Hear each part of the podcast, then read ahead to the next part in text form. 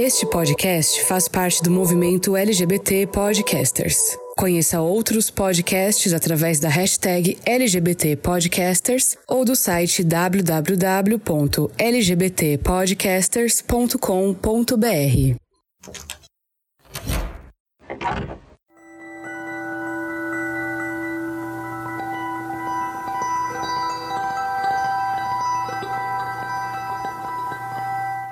Você se lembra da sua vida dois anos atrás?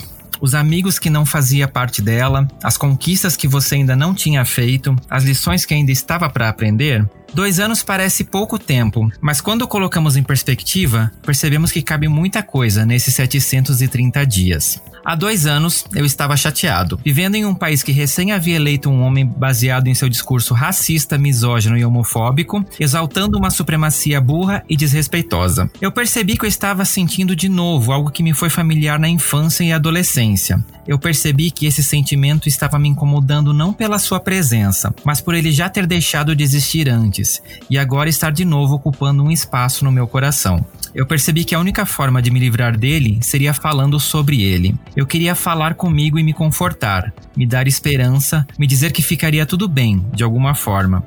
E foi quando eu fiz uma gravação de áudio. O problema é que eu sou muito tagarela e continuei falando e falando. Para minha surpresa, aquilo que eu falei para mim serviu para mais de 40 mil pessoas nesses dois anos. Pessoas que, como eu, também sentiam medo, sentiam desesperança, sentiam que estavam sozinhas e que precisavam de alguém como elas. Juntos, nós descobrimos que somos maiores que isso, que cada um de nós pode ajudar a curar a dor do outro, e foi assim que o Fora do Meio nasceu. Hoje, nós estamos celebrando dois anos de lançamento daquela primeira gravação, e eu tenho comigo aqui pessoas especiais que se uniram a mim nessa caminhada, seja na frente de um microfone ou me permitindo tocar as suas vidas através de um alto-falante de um fone de ouvido, de uma televisão ou de uma emissora de rádio, separados fisicamente, mas unidos pela internet. Se isso não é o melhor jeito de comemorar um ano em que o contato físico se tornou escasso por questões de segurança, então outro jeito não foi inventado ainda. Eu sou Fernando Arazão e esse é o Fora do Meio, o podcast que faz parte da rede LGBT Podcasters, que você encontra no Instagram como arroba Fora do Meio Podcast e no Twitter como arroba Fora do Meio Pod. Venha celebrar conosco o segundo aniversário do Fora do Meio. E claro, eu não podia deixar de celebrar essa data com uma pessoa que é muito especial para mim e eu quero já chamar de cara Fran. Oi, meus amores, tudo bem? E para começar, Fran, para quem não te conhece, quem é você? Quem nunca te ouviu aqui no podcast, né? A pessoa provavelmente tá perdendo alguns episódios maravilhosos, mas conta pro pessoal, quem é você? Alguns dos mais votados, inclusive. Não tô brincando. Com certeza. O pessoal já me conhece aí, né? Eu fiquei muito honrada que o Fia me chamou de novo para essa data tão especial. Ai, é tão lindo ver que você chegou tão longe com esse podcast, amigo. Eu tenho que me apresentar, né? É verdade. Ai, desculpa, eu fiquei emocionada com o teu início. sou a Fran, eu sou professora, eu sou designer, eu sou bissexual, e é por isso que eu estou sempre aqui na, na minha cadeirinha do, Fora do Meio. e sou amiga do Fê também. E eu comecei a ouvir o podcast por causa dele. Eu não lembro como é que eu comecei a te seguir, vou confessar. Mas eu lembro que eu vi tu perguntando lá no Twitter se tinha alguém bissexual na timeline porque tu queria gravar um episódio sobre. E aí foi assim que a gente começou a se falar, né? uhum. né? E foi assim que eu conheci o podcast por consequência. Sim, Obrigado por estar aqui, obrigado por fazer parte da história desse podcast. É isso, gente. Esse é um episódio de dois anos, é um episódio muito especial. E a Fran, claro, não poderia deixar né, de estar tá aqui desse lado comigo para me ajudar a conduzir esse episódio, que é um episódio muito especial, porque é um episódio com ouvintes pra gente celebrar junto esses dois anos do podcast. Então, bora pro armário aberto pra gente já começar se apresentando. Armário aberto.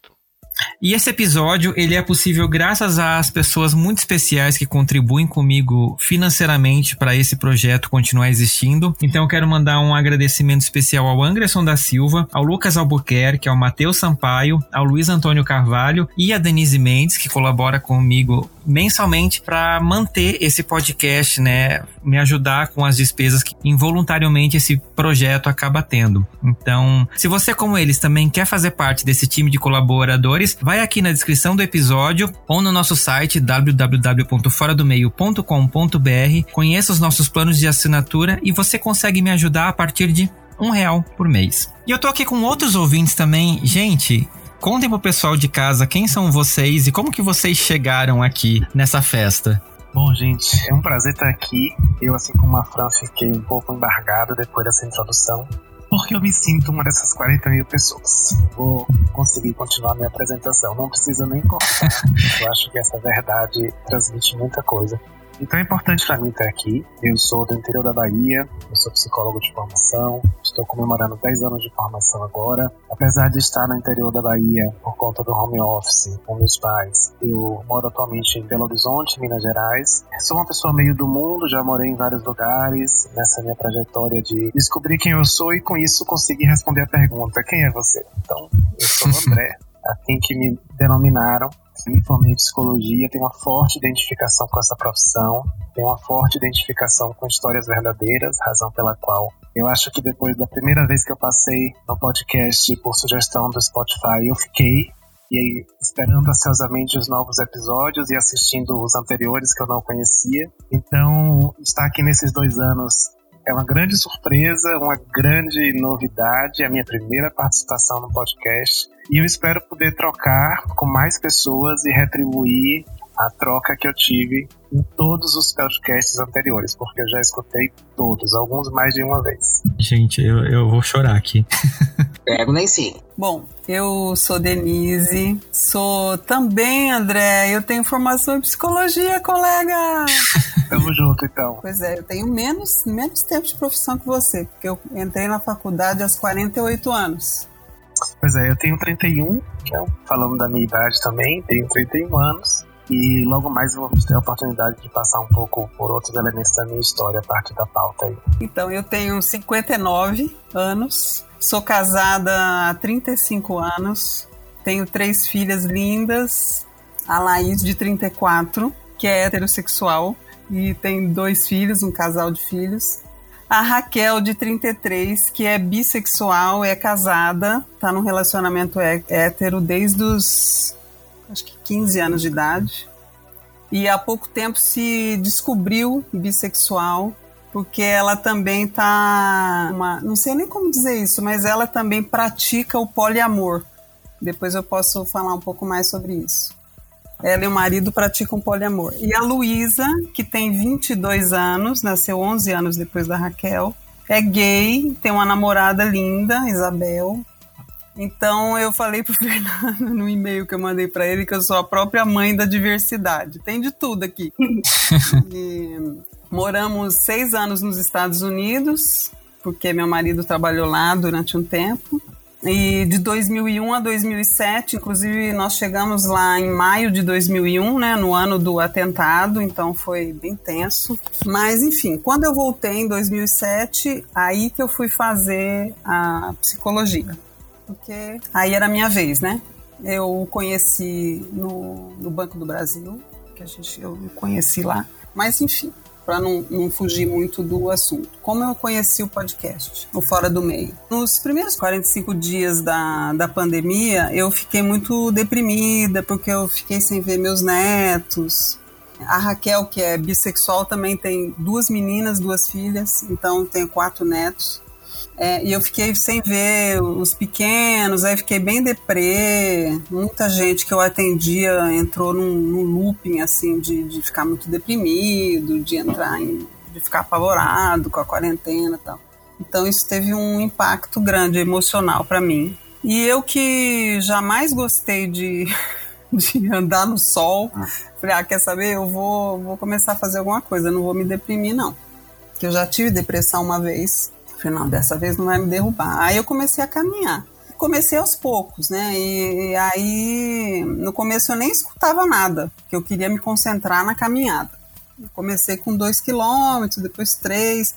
Aí, quando a, o período de caminhada ficou longo, eu falei, ah, vou começar a escutar música. Aí começou a ficar muito repetitivo escutar música. Eu falei, ah, Aí eu falei pra Raquel, falei, Raquel, tem algum lugar onde eu posso escutar sobre o poliamor que eu quero conhecer mais, porque causou muita estranheza no começo, né? E ninguém sabia do que se tratava. Aí eu comecei a escutar um podcast chamado Amore, com Y no final, em inglês, falando sobre o poliamor.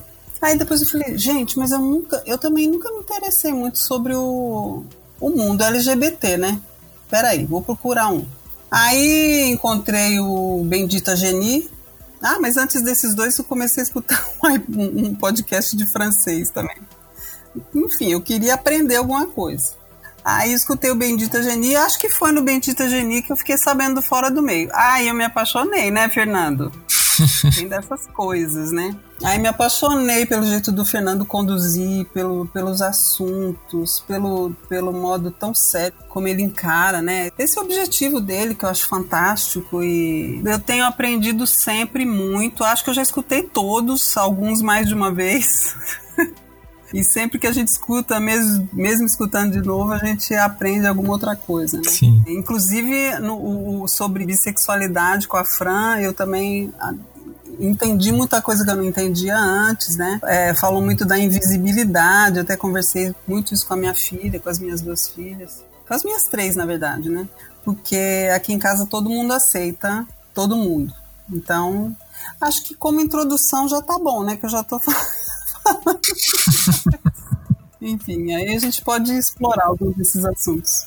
Sim, eu, eu devo confessar para vocês que tem muitos psicólogos que seguem o Fora do Meio e eu sempre fico muito assustado quando eu vejo essas mensagens que eu penso, tipo, caramba, olha a minha responsabilidade. Então a galera que estudou tantos anos e eu tá me ouvindo, eu tô pensando, tipo, ou eu tô no caminho muito certo, ou então daqui a pouco eu vou levar um belo puxão de orelha. Você tá. Mas que bom que eu tô no caminho certo. Você tá. E eu já indiquei vários episódios para várias pessoas, eu mando por WhatsApp, falo, ó, oh, isso aqui eu escutei, achei que você, que é a sua cara, que pode te ajudar ixi, direto. Fora as histórias, né, que como, como terapeutas, eu, aliás, eu trabalhei como, trabalho ainda como psicóloga clínica, mas estou pensando em fazer uma pausa é, por outras prioridades, né, e, mas assim, no, no consultório, eu tive a oportunidade também de encontrar pais que têm dificuldade para aceitar os filhos LGBT, a própria pessoa LGBT que tem dificuldade de se aceitar e quer mudar aquilo de qualquer maneira, mas enfim, isso a gente entra um pouco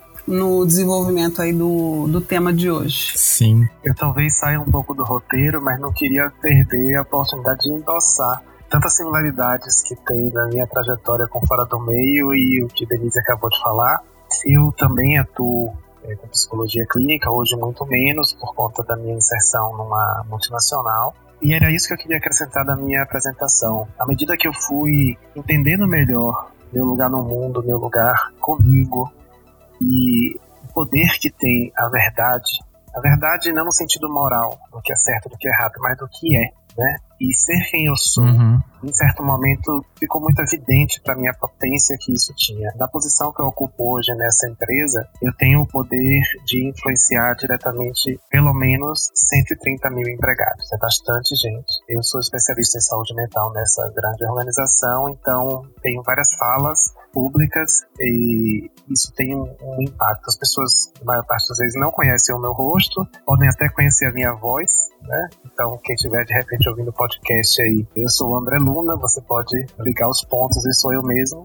E eu fui descobrindo também a, as convergências entre a pauta da diversidade e a pauta da saúde mental, porque ter saúde mental hoje todo mundo fala disso e não poderia ser diferente, precisa falar, tem muito a ver com a trajetória que nós diversos passamos. Uhum. Sofrimento é justamente a sensação de você estar contra a maré. E leva um tempo para você chegar num ponto de entender que a maré vai num sentido, você vai em outro. E que tá tudo certo com os dois caminhos. O caminho da maré, que tem o seu fluxo, tem o seu tempo, tem o seu ciclo, e você também tem o seu fluxo, o seu tempo e o seu ciclo. E quando esses fluxos e tempos se encontram ou minimamente entram num bom compasso, aí que a saúde mental acontece. Então, eu fui percebendo que para eu falar de saúde mental no ambiente que eu estou hoje, eu não podia prescindir de falar em primeira pessoa. E isso envolve falar de diversidade. Então, os assuntos do podcast, a maneira como é conduzido, o fato das pessoas apresentarem suas histórias sem preparação para impactar, para fazer grande show business ou, sei lá, esses modismos de consultorias, né, que inventam nomes para tudo. Uma hora é resiliência, uma hora é ser antifrágil e vai criando esse pantanal de conceitos para dizer a mesma coisa, que é você enfrentar a vida e sair do outro lado forte e centrado no seu caminho. Então, é isso, Denise. Eu acho que a gente pode ser amigos, tá? Porque são tantas convergências, parece que a gente tem tanta figurinha para trocar. Bora, tamo junto. Bora. Isso que é legal do Fora do Meio, né? Isso aqui é uma grande família e tem mais um integrante dessa família aqui hoje. Johnny, quem é você? Conta pra nós. Olá pessoal, tudo bem? Eu sou o Jonathan, como fala lá no Instagram, mas meu nome é Jonathan Davi. Se for Jonathan David, é conta e eu não vou atender. Eu tenho 39 anos, eu trabalho com esportes, trabalho numa loja de esportes e eu também estudo educação física. E eu comecei a ouvir o Fora do Meio, veio pela plataforma de música lá, procurando alguns podcasts relacionados ao tema LGBT, e Fora do Meio foi um dos primeiros que apareceu. Na época era o episódio dos pais. Episódio muito bacana, porém eu só ouvi cinco minutos e fui pro primeiro. Não que ele não tava ruim, tava ótimo, mas é, eu resolvi querer começar desde o início. E aí a sua história, de certa forma, assim, me interessou muito algumas diferenças, né? Eu nunca fui criado em ambiente religioso. Eu nasci no interior de São Paulo, mas eu sou criado no Paraná. Eu moro em Curitiba desde, desde sempre, desde quando os pais se separaram. Então, tem 28 anos já que eu moro aqui em Curitiba, né? Em 29. Então, toda a minha adolescência, toda a minha vida adulta foi baseada aqui. E depois aí teve o grupo do Telegram, aí começou a ter essa amizade, achou isso muito legal. Eu procuro usar as minhas redes para discutir esporte e LGBT. Eu acho que é uma coisa que desde sempre nos é excluída, que é passa com a coisa da virilidade, ou da menina ser extremamente graciosa para poder praticar esporte. E eu acho que esporte tem de ser inclusivo para todos. Sim. Então é isso. Eu fico muito contente de ouvir essas histórias de vocês. Eu tenho certeza que vocês representam uma grande parte dos ouvintes, né? Não cabe 40 mil pessoas aqui, infelizmente. Mas é, eu acho que a gente conseguiu reunir um elenco muito bacana, eu tô muito contente. E esse episódio, gente, uma coisa que eu falo muito aqui no Fora do Meio e que o André já pontuou, o Jonathan já pontuou, a Denise já pontuou, é a questão da importância de a gente se ver em algumas situações para você conseguir se enxergar. Que é uma coisa que eu falo muito aqui nesse podcast, que é a representatividade, e é isso que a gente vai falar aqui hoje. Então, eu já quero começar perguntando para vocês, a Denise só que vai dar uma visão de outra pessoa, né, que não vai ser a dela, mas essa percepção de que você não era heterossexual, isso atrelado a essa questão do contexto familiar, né? Porque todo mundo aqui é novinho, né? Todo mundo cresceu numa geração em que, como eu, as relações que a gente tinha com as figuras LGBT LGBTs eram aquela coisa de programa de sábado à noite das TV aberta que não eram muito convidativas a você se identificar. Como que foi para vocês esse processo assim, e o que que vocês consideram mais marcante dessa época? No meu caso, é, eu tinha acho que uns 14, 15 anos e você tem aquela coisa da escola. E você tem uma certa reputação a zelar, ainda mais que eu tinha a nota mais alta, acho que era meio que uma coisa de defesa, já que eu era horrível na, em coisas assim, atividades esportivas. Sim. Quando você olhava e via lá, era verão, via seu peru, piada de coxinha, você olhava assim, ah, não era aquilo. E na minha família, minha mãe, a gente sempre via os outros amigos, tal, amigos gays da minha mãe. Falei, eles não são assim. Não são assim. Independente de serem alguns mais afeminados ou, ou que o outro se não, não vem ao caso e nunca veio. Mas olhava ali, opa, não é assim, não é assim que eu sou representado. Uhum. E daí isso começou a ter uma briga. Eu briguei muito comigo durante os 14 e 15 anos. Briguei muito com não quero ser isso, não quero ser aquilo. Eu briguei com meu pai, briguei com meu avô, fui expulso de casa, coisas assim, mas não pelo fato de eu seguir, porque eles só foram saber disso, a minha voz, né, da minha boca, com 20. Aí, então, por todo esse tempo escondido na terapia, mas a terapia também era mais para controlar a minha agressividade do que exatamente me descobrir como gay. Uhum. E aí teve uma outra mudança. Para quem aqui de capital, é, Aí teve aquele pessoal que é da geração MTV, a MTV antiga, que é o meu caso. Então, a partir dali, você já conseguia se ver como uma pessoa, como um cidadão. Então aí muita coisa começou a mudar, começou a ter mais informação. A informação para quem é de capital chega muito mais rápido, muito mais cedo, pelo menos na época, Uhum. 20 anos atrás era assim, a informação chegava primeiro Rio, São Paulo, aí chegava Curitiba, Porto Alegre, daí Brasília, e chegava no interior mesmo, né, a, a informação. E Sim. hoje é tudo, tudo automático. Muito mais, não vou dizer, não é mais fácil, mas você tem mais informações, você consegue se impor, você consegue impor respeito mais, mais fácil. Uhum. Olha, eu tava aqui enquanto ouvia o Jonathan falar, pensando por onde eu começava a contar a história, porque é uma história tão longa, são 31 anos de história. Então eu vou tentar pegar alguns pontos centrais aqui para destacar o que eu acho mais importante. Primeiro, desde criança eu tive muita afinidade com o mundo feminino, o mundo estético, o mundo das artes, melhor, o mundo que a gente aprendeu como o mundo feminino, né?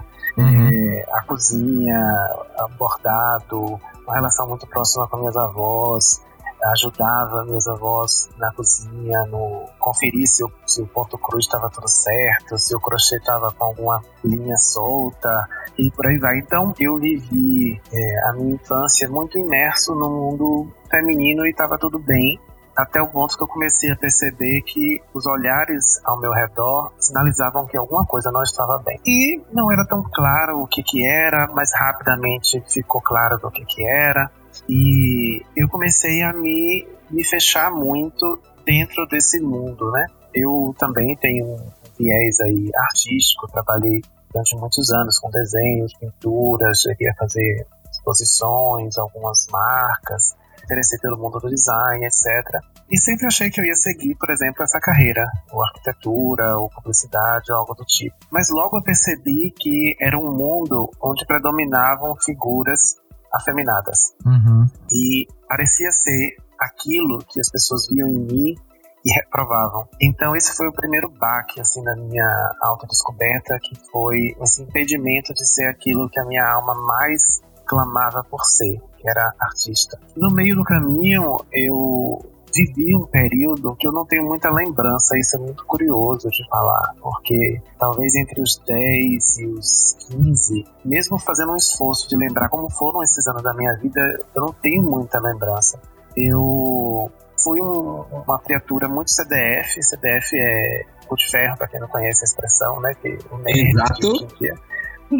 Eu, eu sempre fui o- um dos melhores da sala, competia em todos os simulados e fazia questão de estar em primeiro lugar ou em segundo. E isso eu segui, sabe, na vida. Eu tenho esse, essa- esse lado competitivo pro lado intelectual. Disso eu me orgulho muito, né, de ter sido aprovado nos primeiros lugares do mestrado, de ter sido aprovado numa grande seleção em 2011 para a primeira mineradora para a qual eu trabalhei, de ter sido selecionado entre 40 mil ouvintes para estar aqui e assim por diante. Então, voltando um pouco lá aos 15 anos, eu tinha aquelas paquerinhas de escola, etc. E esse meu lado artístico aflorava muito, né? Em cartas extensas, com caneta dourada, com vários desenhos, barroco e rococó, e figurinhas e adesivos, etc. Eu vivia num mundo estético à parte. Né? Meu mundo sempre foi muito decorado. E até aí tudo bem, porque eu, eu sempre fui muito reforçado e valorizado por isso, né? Eu cheguei a desenvolver uma carreira de fato, né? de, juntar dinheiro a partir da arte, eu pude bancar o meu intercâmbio época da faculdade, coisa que meus pais não poderiam fazer por condição própria. Então eu desenvolvi essa disciplina financeira, saber o que eu queria alcançar e eu juntava dinheiro até conseguir, assim eu fui, fiz meu intercâmbio na Espanha em 2010, durante seis meses. Todo o dinheiro juntado era assim: os colegas da faculdade chamavam para almoçar e eu perguntava quanto é o quilo. Ah, vai dar mais de 10 reais, não vou não. Ah, você é canguinha, casquinha, aproveita a vida, amanhã você morre, não. Se amanhã eu morrer, alguém faz um bom uso desse dinheiro. Mas se eu viver, eu quero estar na Espanha. Então eu preciso desses 10 reais, que na época 10 reais eram 5 euros. Então eu olhava pro mundo e só via euros. Do tipo, eu queria comprar uma Coca-Cola, 3 reais. Não, um euro, um euro já é alguma coisa. E assim eu fui e consegui. Então, eu tô contando um pouco essas histórias de sucesso para dizer que esse lado da minha vida me bastou durante muito tempo. Eu vivia absorvido nas minhas conquistas, nos meus sucessos, nas coisas que eu fazia bem. E em algum momento da na época de colégio ainda, eu comecei a me interessar pela psicologia. Qual foi o, o link entre arquitetura, publicidade e psicologia? Eu já tinha me censurado de ser arquiteto e ser publicitário, qualquer coisa semelhante a, ligado às artes mais diretamente. E aí descobri que se faziam pesquisas de comportamento para decidir a melhor estratégia de publicidade. Aí eu fiz, opa, isso aí eu posso fazer. Então comecei a estudar psicologia porque meu interesse era entender como as pessoas pensam e a minha ideia era prestar serviço para empresas de publicidade, orientando como melhor configurar a campanha conforme o comportamento do público. E nessa caminhada eu fui para psicologia, ingressei na Universidade Federal da Bahia Dentro da universidade, eu priorizei tudo que tinha a ver com o mundo organizacional, porque era um mundo onde as características masculinas estavam mais presentes. E no início, isso não foi nem tão consciente, eu diria. Era assim, o ambiente mais do afeto, do cuidado, da escuta, aí a, a, psicologia clínica, a psicologia hospitalar, a psicologia educacional, os estágios nessas áreas me deixavam muito desconfortáveis. Eu não sabia muito como manejar aqueles afetos, a dar e receber amor, a pessoa se aproximar demais de mim e eu me aproximar muito dessa pessoa. E ela de repente está vendo algo em mim que eu não queria que fosse visto. Então eu fui escolhendo as áreas que eram mais racionais e frias, né, por assim dizer. Doce engano, né? Porque né, onde tem gente, onde tem psicologia, se não tiver afeto, não está funcionando. Então, eu fui caminhando nessa minha trajetória aí de vida até que em 2011 eu concluí a faculdade, logo depois ingressei nessa mineradora onde eu comecei minha carreira que eu mencionei anteriormente e fui para o interior de Goiás. E chegando no interior de Goiás, uma cidade de 5 mil habitantes, toda a cultura de um interior, né, interior onde predomina o sertanejo, a cerveja, o, o agrobofe, como a gente falava, né, que era botina, calça apertada, chapéu e fivela. E até esse momento, o que eu quero enfatizar é o seguinte: eu vivi 22 anos da minha vida sem muita noção do que era sexualidade, independente de falar de ser homossexual eu, eu não conseguia fechar muito bem na minha cabeça. Isso eu já tinha concluído um curso de universidade, de psicologia na Universidade Federal, respeitada, etc. Não fechava na minha cabeça o que era isso. Como é que as pessoas se relacionam? Como é que elas escolhem se relacionar? Como é que elas desenvolvem afeto umas com as outras? Então, o mundo hétero, quanto o mundo homo, quanto qualquer mundo, todos eles eram estranhos para mim. Existia tantos bloqueios dentro de mim que eu me voltava para o mundo, mas meus olhos não viam. Era como se eu não tivesse dentro de mim o software capaz de pegar essas informações do mundo e traduzir e dizer: olha, aqui está uma mulher cis, araná, aqui está um homem cis, hétero, na... enfim, eu não tinha essas referências. Então, eu vivia até os 22 um grande vácuo do que é a sexualidade na vida humana. Fui para Goiás e já estou acabando a minha história, porque o ponto alto vem agora. Fui para Goiás e tinha uma engenheira mecânica, inclusive se você estiver ouvindo, Larissa, um abraço para você, que imediatamente a gente desenvolveu uma afinidade, né? Ela dizia que tinha era casada com um professor de geografia, que depois veio a se revelar ser uma professora de geografia. É, e a gente desenvolveu uma grande afinidade. Larissa, quanto mais a gente se conhecia, mais ela dizia: ah, Amigo, você tem que conhecer um amigo meu. Ele também é psicólogo, também é super estudioso. Ele é um querido, ele é isso, ele é aquilo, ele é a sua cara. Quando eu tô com você, eu só lembro dele. Quando eu tô com ele, eu só lembro de você. E por aí vai. Até que no dia 17 de julho de 2011, no dia do aniversário de Guilherme, dele, ele foi para essa cidade interior de Goiás passar o aniversário com Larissa. E Larissa, muito mafiosa, me chamou para esse aniversário com a então esposa dela, a tal professora de geografia, e um grande amigo nosso, que era nosso professor de inglês lá na cidade, que também era homossexual, daqueles que está escrito em todas as partes do corpo que é, e a gente se olhava e se entendia, mas não podia falar nisso, né? Então esse 17 de julho de 2011 foi o grande evento de explodir os armários todos, né? Em que Larissa revelou ser Larissa, casada com então a esposa dela na época. Esse outro meu amigo professor, estou poupando os nomes de quem eu não sei se está confortável de ouvir sua história no podcast, e Guilherme. E tudo aquilo que Larissa falou sobre Guilherme se mostrou verdade para mim, né? Para mim sou verdadeiro. E imediatamente a gente começou a se relacionar. E assim ficamos nos encontrando com frequência. Eu, ou eu ia para Minas, onde ele morava, ou ele ia para Goiás, onde eu estava morando na época. Até que quase um ano depois, eu entendi que aquilo não podia ficar guardado. Então, é, decidi vir à Bahia, tudo planejado nos mínimos detalhes, revelar essa história para meus pais e para minha mãe. E esse foi um momento muito duro, em vários sentidos, porque eu, para vir e, e, falar sobre isso, eu me preparei para nunca mais voltar, se fosse necessário. Então eu me lembro claramente de chegar aqui na Bahia no sábado, juntar meus desenhos, juntar minhas fotografias, juntar coisas que eu queria levar comigo caso eu não precisasse voltar. E contei, olha, eu sou gay e se vocês não me aceitarem, eu tô preparado para nunca mais voltar. E eu iria cumprir isso, porque vocês já viram que eu tenho um traço de obstinação presente. Mas não seria fácil, não seria sem dor, né? Eu diria verdade, não de obstinação. É. E aí, esse foi o ponto onde eu comecei a nascer para nova vida. Né? Foi onde eu comecei a entender o que era sexualidade, comecei a entender a mim mesmo, a minha sexualidade, abriram-se inúmeras possibilidades de eu entender melhor o outro, qualquer que fosse sua orientação sexual, porque parecia que a gente compartilhava uma certa disposição de seguir adiante com aquilo que a gente era, independente de quem estivesse no diálogo. E com essas mudanças todas na minha vida, mudaram também as minhas prioridades com a psicologia. Eu fui me interessando mais pela psicologia clínica, fui fazer formação em psicoterapia, fiz uma primeira formação em terapia cognitiva, que também é mais, né, racional, nananã sem entrar no mérito nem discussão aqui, eu sei que existem terapias cognitivas mais contemporâneas e tal. Meus colegas psicólogos não me jogam pedra. Mas depois eu fui migrando para outras abordagens mais psicodinâmicas, mais humanistas.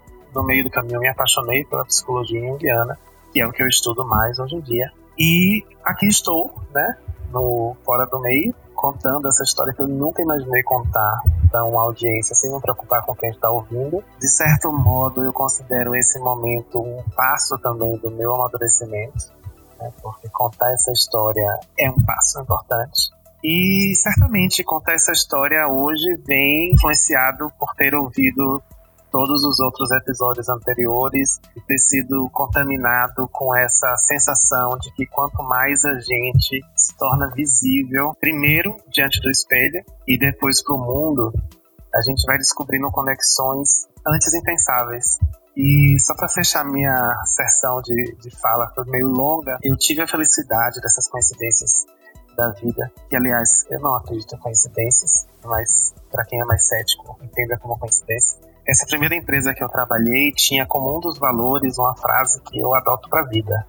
Um dos valores dessa empresa era tenha coragem nas suas convicções. E aquilo ressoava tão forte para mim que eu passei nessa empresa quase quatro anos, foram anos maravilhosos. E também foi lá que eu vivi o que eu acredito ser o ponto assim, simbólico do psicólogo organizacional que eu viria a me tornar. Um certo dia eu fui convidado a falar sobre um determinado assunto para pessoal da oficina mecânica. E eu não tinha referência de oficina mecânica que não fosse aquela de bicicleta e de moto, né? Que vão ter cinco pessoas, todo mundo sujo de graxa e tal. Mas não, chegando lá, tinha um andaime montado, microfone, caixas de som e quase 800 funcionários no chão da oficina. E eu estava no púlpito diante de 800 pessoas com o microfone na mão e me percebi assim preocupado com vários detalhes como eu estou falando, como minha voz está sendo percebida, minha mão está posicionada onde, meu gestual, o que está passando. Foi uma aflição tremenda, mas ao mesmo tempo ter coragem nas convicções e lembrou que ter coragem nas convicções é importante, é um divisor de águas que eu falei. E depois daquele dia eu não parei mais de falar. Eu tô aqui falando. Isso é muito importante. André, por favor, Diz pra Larissa que eu quero que ela seja minha amiga, porque eu também preciso de um boy, gente. Larissa, me ajuda.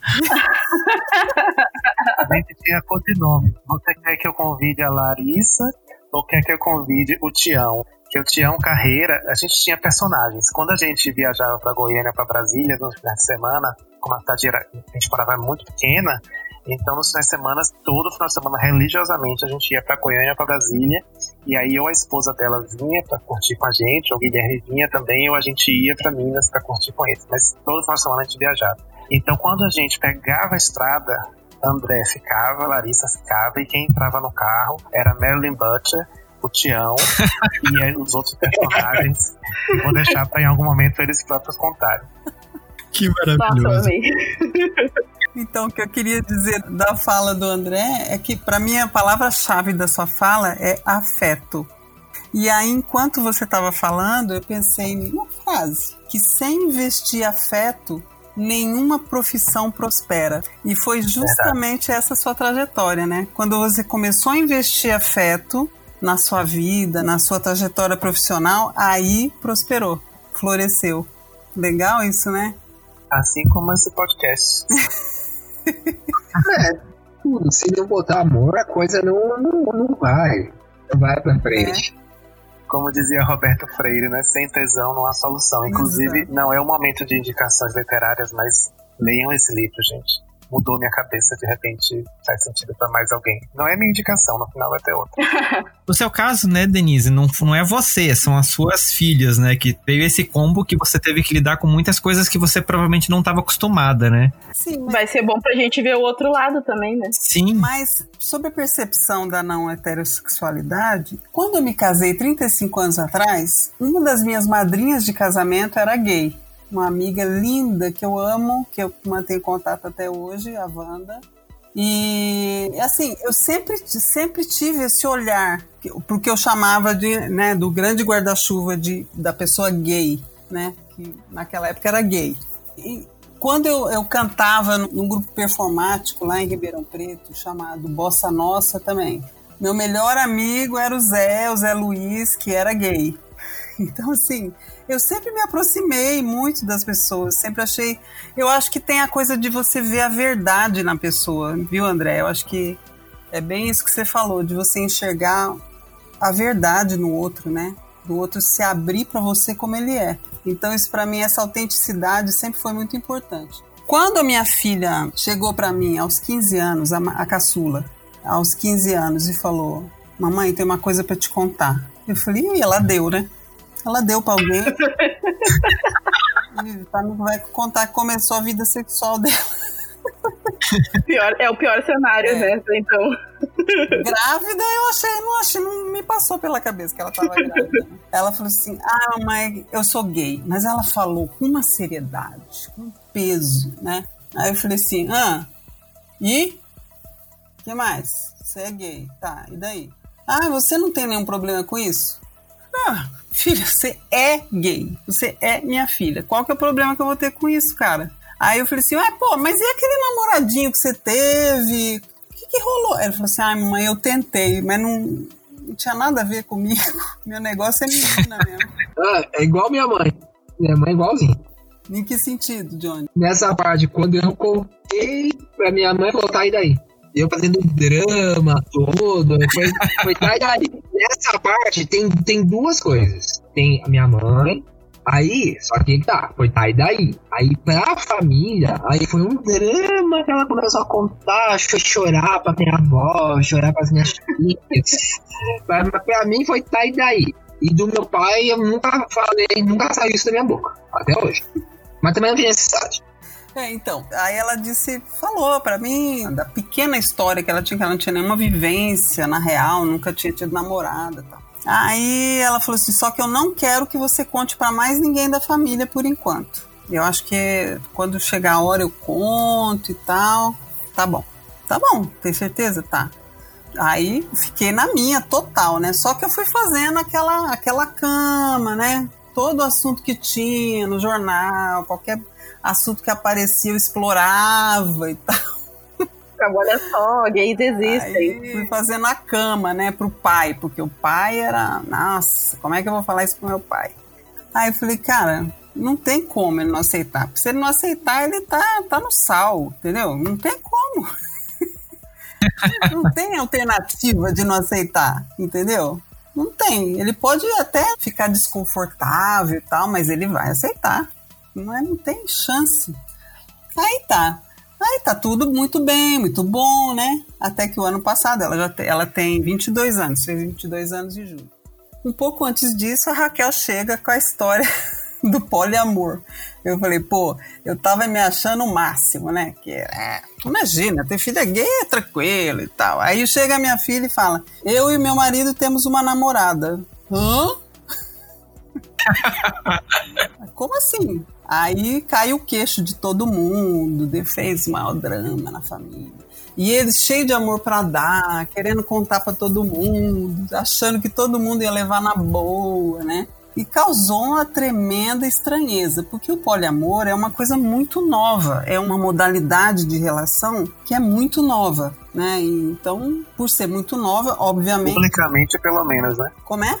Publicamente, pelo menos. É, eu digo é, essa modalidade de poliamor, porque existe também o, o, relacionamento aberto, que aí você não cria vínculo, você tem um relacionamento original, e aí você tem outros relacionamentos fortuitos, né? Esporádicos, mas não cria vínculo de relação. O poliamor você cria vínculo relacional. Inclusive, às vezes moram juntos tal. Mas assim, eu acho que podia até fazer, eu já até, até sugeri isso pro Fernando, para ele chamar minha filha para falar, para fazer um. ela e outras pessoas, né? Para falar mais do poliamor. Mas enfim, e foi por causa disso, olha que lindo. Por causa disso que eu comecei a escutar podcast. Eu entrei no mundo do, do universo do podcast e aí eu comecei a compreender melhor, né? E aí, quando você fala de percepção, eu até anotei um negócio para falar da nossa percepção de maneira geral.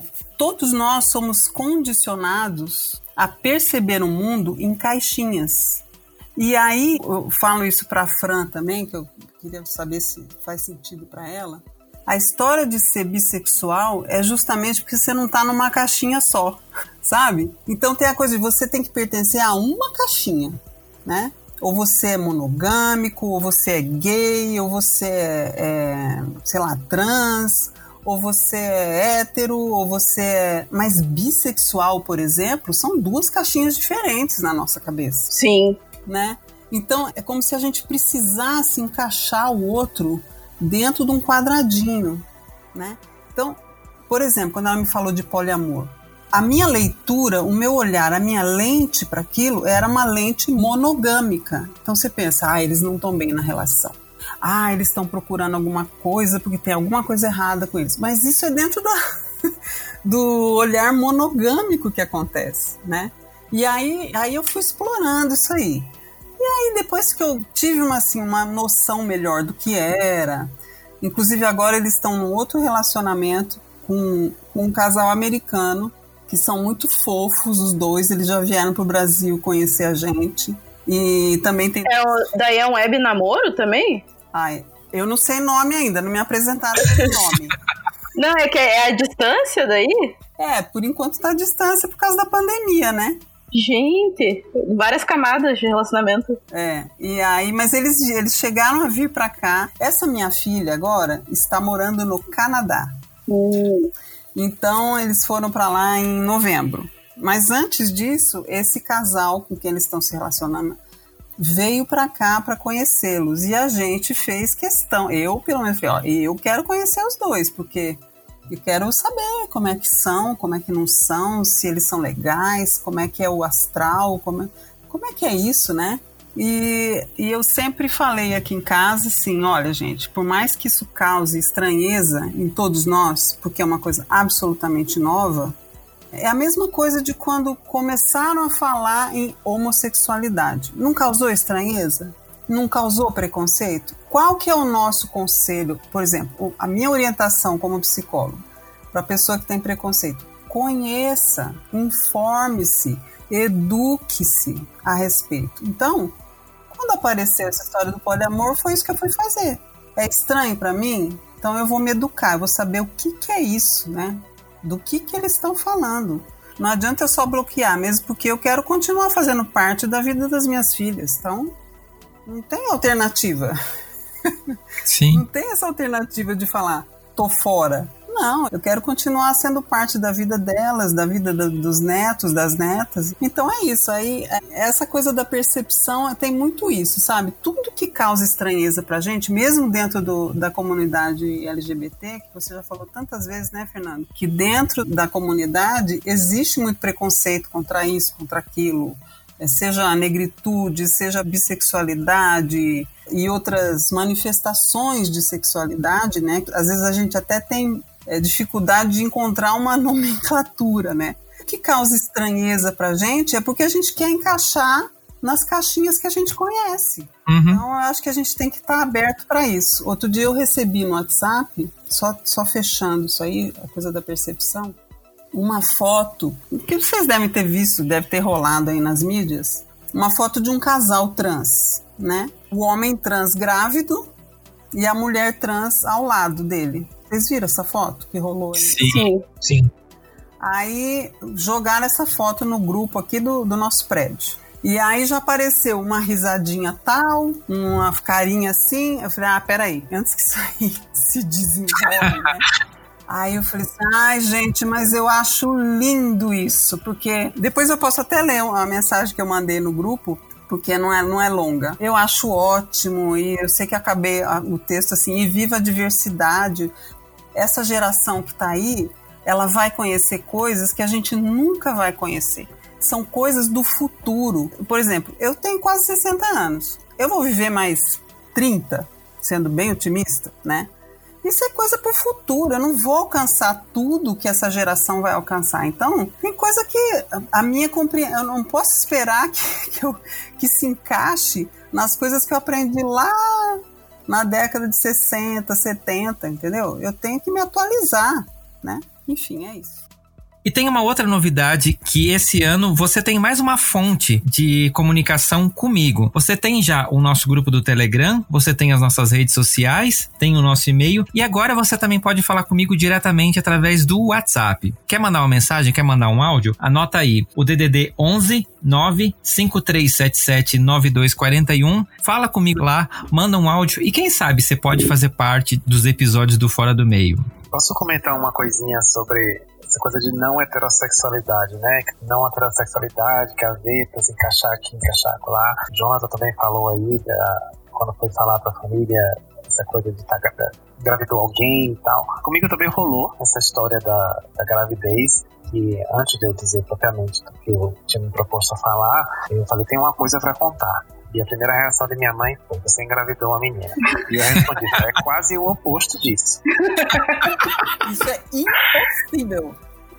E Perfeito. aí, esse, esse é o, o, o gancho para dizer assim: responder essa pergunta né, do que é a não heterossexualidade é muito difícil, porque não sei se a Denise Larissa comentou sobre as camadas, né? Tem a camada do que é ser homem, do que é ser homem num determinado extrato social, num determinado papel revestido de expectativas sociais, o que é do âmbito privado, do âmbito público. Eu fiz a brincadeira do poliamor virou uma novidade agora em público, porque eu tenho exemplos na família de tios meus que se relacionam com quatro mulheres e as quatro se conhecem, as quatro se sabem, tem filho com as quatro. E até aí tudo bem, né? Porque ainda é um homem branco, heterossexual, supostamente bem sucedido, que a classe média tem essa mania de achar que é bem sucedido, né? Então vai ficando, né? Ele ainda é um homem hétero tal. Ele é um homem hétero para cada uma das mulheres e evita-se falar né, que ele tem um relacionamento poligâmico, porque o, a referência da monogamia é muito forte. Enfim, eu vinha falando antes da minha apresentação, né, como foram muitos anos, 22 anos ou mais, de entender o que era sexualidade, talvez por tantas camadas que se sobrepõem, né, questões de raça, de gênero, de classe social, de, enfim, até religiosidade, né, no sentido de práticas religiosas que criam um certo código moral mais ou menos restrito em relação a isso, é tanta camada que você tem que tirar para poder chegar e olhar a sexualidade de frente. O que, que fica da essência? Quando você vai tirando tudo isso, é difícil chegar nessa essência. Eu não acho que tenha chegado ainda. Acho que estou no caminho, estou me aproximando. O que eu já consigo ter clareza hoje e tenho lido mais sobre feminismo também. Não quero nem falar sobre esse assunto em respeito ao lugar de fala, mas quero falar da minha experiência de ler sobre o feminismo, que eu não sei exatamente quem, se foi a Lélia Gonzalez, que fala dessas múltiplas camadas, né, da interseccionalidade, se eu não me engano, o termo utilizado. Ouvi alguma vez aqui no podcast também isso ser mencionado, depois no recente lançamento do filme do Emicida, que eu precisei assistir mais de uma vez, chorar em todas. Acabei comprando vários livros, inclusive esse de Lélia Gonzalez, e Olhos d'Água de Conceição Evaristo e outro de Jamila Ribeiro, enfim. Eu, eu queria dizer isso, eu não tenho essa resposta para o que é a não heterossexualidade. Eu apenas tenho essa sensação de que para você se aproximar de entender o que seja a não heterossexualidade, é preciso tirar muitas camadas e precisa ser um movimento intencional e persistente. Porque se você desvia o foco de buscar entender isto na essência, as camadas vão se recompondo, as expectativas sociais se apresentam novamente, as restrições e vantagens que você recebe por ser de aderir a um determinado padrão são tentadoras. Então, eu diria que a não heterossexualidade é uma incógnita para mim. E se ela está em algum lugar, é nesse miolinho aí da cebola, depois de tirar várias camadas de revestimentos sociais que a gente vai acumulando ao longo da vida. Sim. Mas é um é uma questão que agora falando da minha experiência, né, a gente demora para perceber porque aquilo que a Denise falou das caixinhas foi uma coisa que aconteceu comigo, eu já comentei no podcast, né? Acho que sim, foram tantos episódios, gente, é, a vida é um livro aberto aqui. eu comentei que no, no início da descoberta, né, da minha sexualidade e da compreensão, né, eu me debatia muito em relação a isso, porque eu tinha gostos que eram convencionalmente masculinos, então eu necessariamente teria que ser lésbica ou alguma coisa assim. Teve um momento que eu me questionei sobre ser transexual também, justamente porque a gente tem que colocar tudo em caixas, né? A sociedade nos diz que a gente tem que colocar tudo em caixazinhas para todo mundo se compreender melhor e estar no seu lugar melhor, né, social. E demora um pouco pra gente perceber que não. Tudo bem não saber qual caixa que tu tá. Tudo bem tu tá no. Tu, tu se dizer de uma caixa num momento e depois no outro de descobrir que era outra coisa, né? Porque viver é uma eterna descoberta, né? Mas especialmente na adolescência a gente acha que tem que. Acho que também por isso a seriedade da tua filha, né? Tipo, a gente tem que bater o pé e dizer que é tal coisa, sabe? Parece ser muito mais sério do que depois acaba se tornando, né? Mas, Fran, isso que você falou é interessante. Você falou que a gente acha que tá numa caixa, depois vai para outra. Eu acho que o segredo é a gente destruir as caixas. Sim, sim. sim. É, é, a gente aceitar a fluidez das coisas, né? Essa história de caixinha já, já tá ultrapassada. É esse que é o lance. Claro, eu, eu concordo contigo, mas eu enxergo as caixas não como limitantes, mas mais como autoexplicativas, sabe? Pra te poupar de, de, de, entrar num looping de pensamento que tu não saia mais, assim. Entendi. Mas eu respeito também pessoas que não, né, não, não se meio com nenhuma sexualidade, nenhum gênero, né? Os gêneros fluidos, não binários. E eu acho, pessoalmente, eu acho que caixas são importantes, mas mais para explicar, assim, porque eu sou professora, então eu gosto de explicar tudo. eu não sou mais aprisionar nelas. Não, não, eu também, eu também aprendi é isso. É mais didático. É mais didático, exatamente.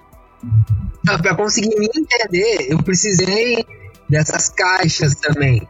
Aí quando eu vi que elas não me serviam, quando estava muito apertado, eu fui para outras, eu fui descobrir outras coisas, eu fui entender outras coisas. Quando eu estava nessa descoberta de identidade, eu era o primeiro a apontar, era o primeiro a falar mal do que é naturalmente identificado como não heterossexual.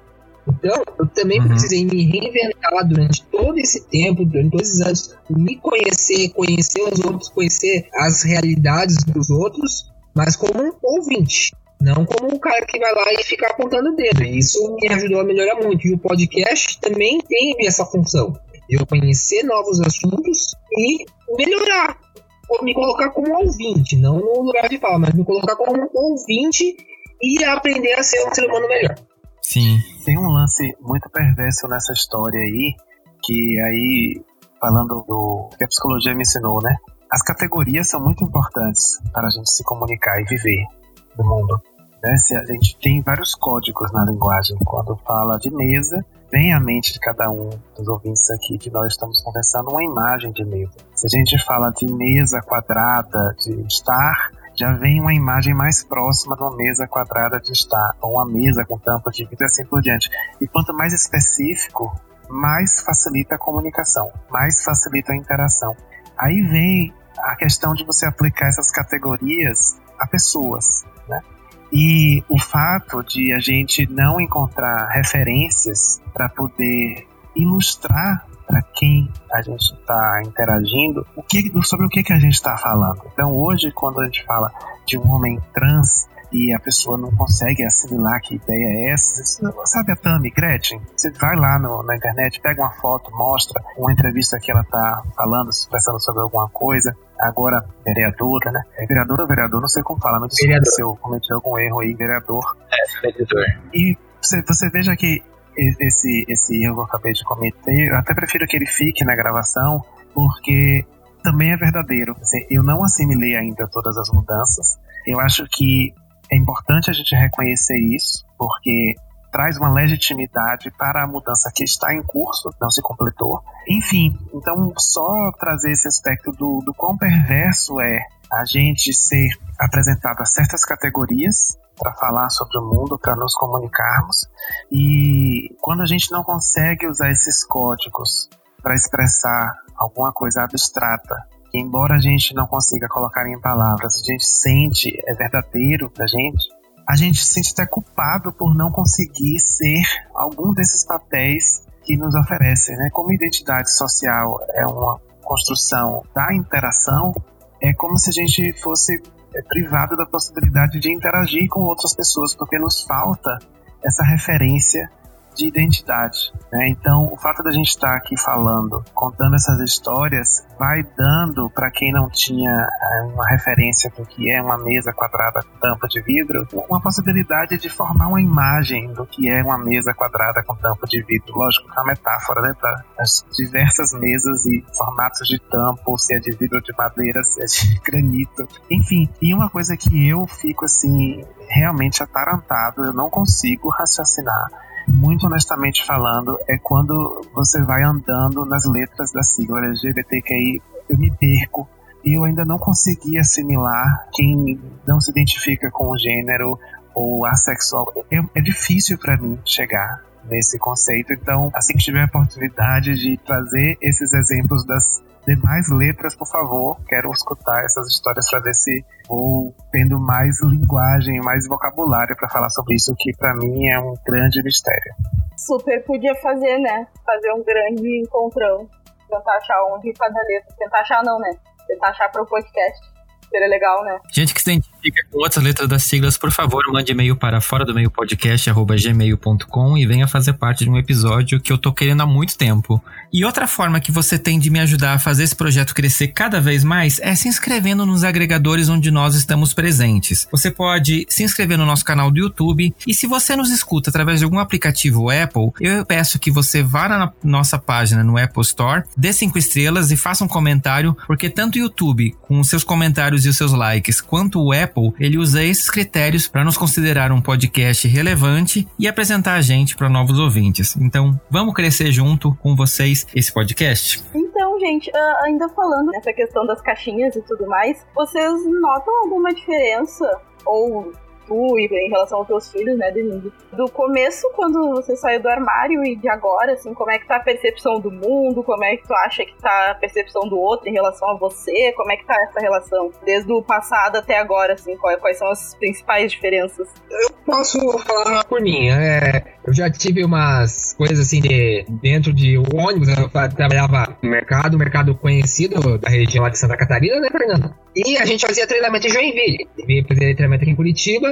Aí teve aqueles joguinhos da verdade, tal coisa, e aí acabei contando, né? Porque eu sou gay e tal, e aí o ônibus. Uou, o ônibus vai todo gritando, tudo.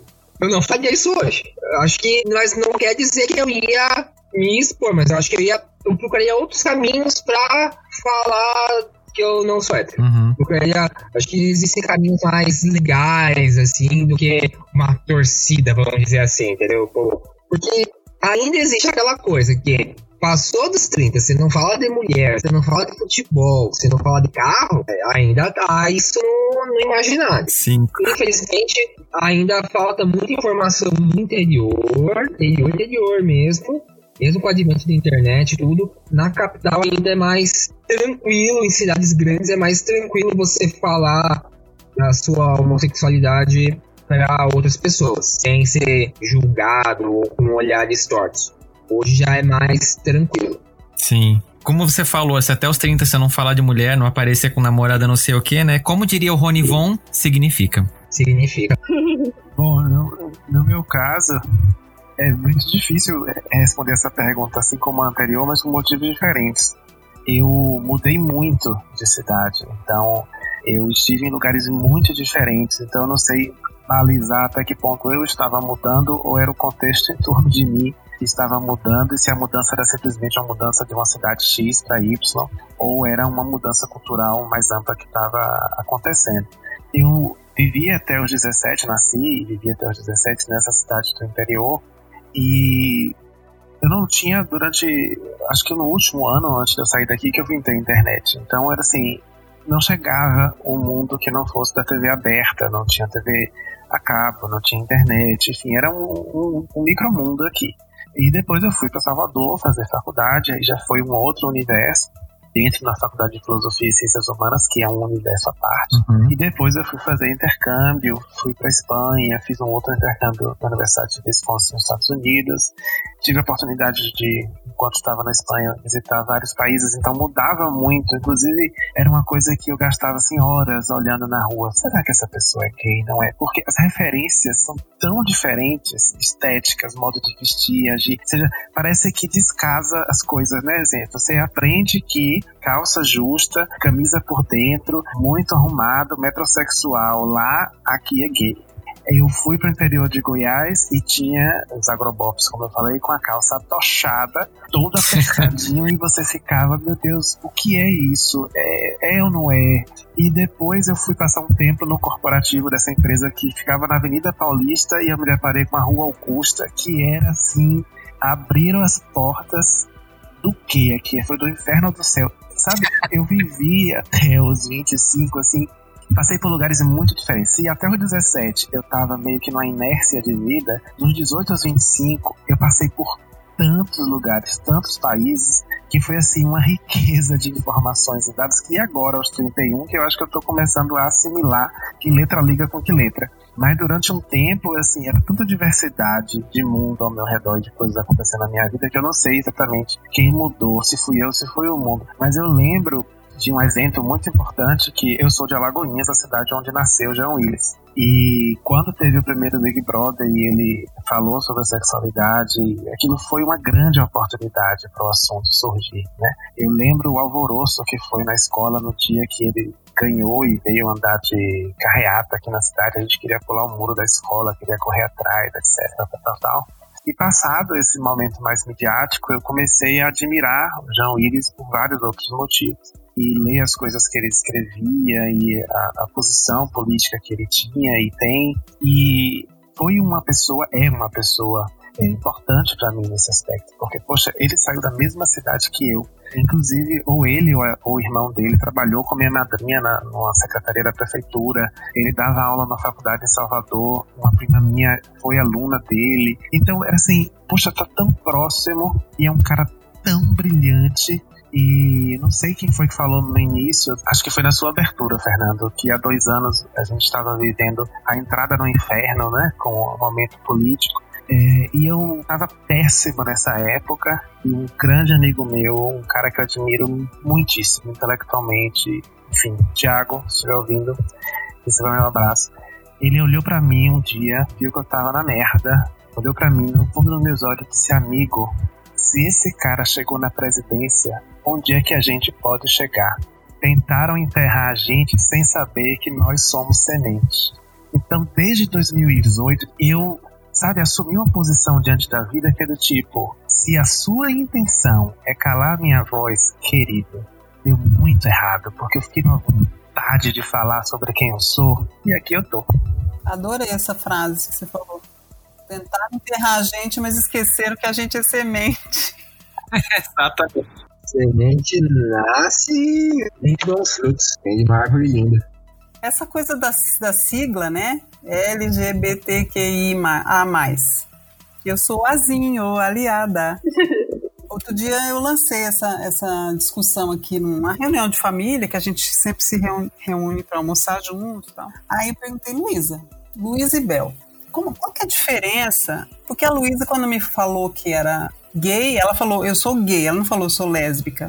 Inclusive, naquele dia, eu disse para ela assim: sabe, Lu, se você se tornar uma pessoa masculina, cortar o cabelo e, e ficar com trejeito masculino, eu vou ter dificuldade.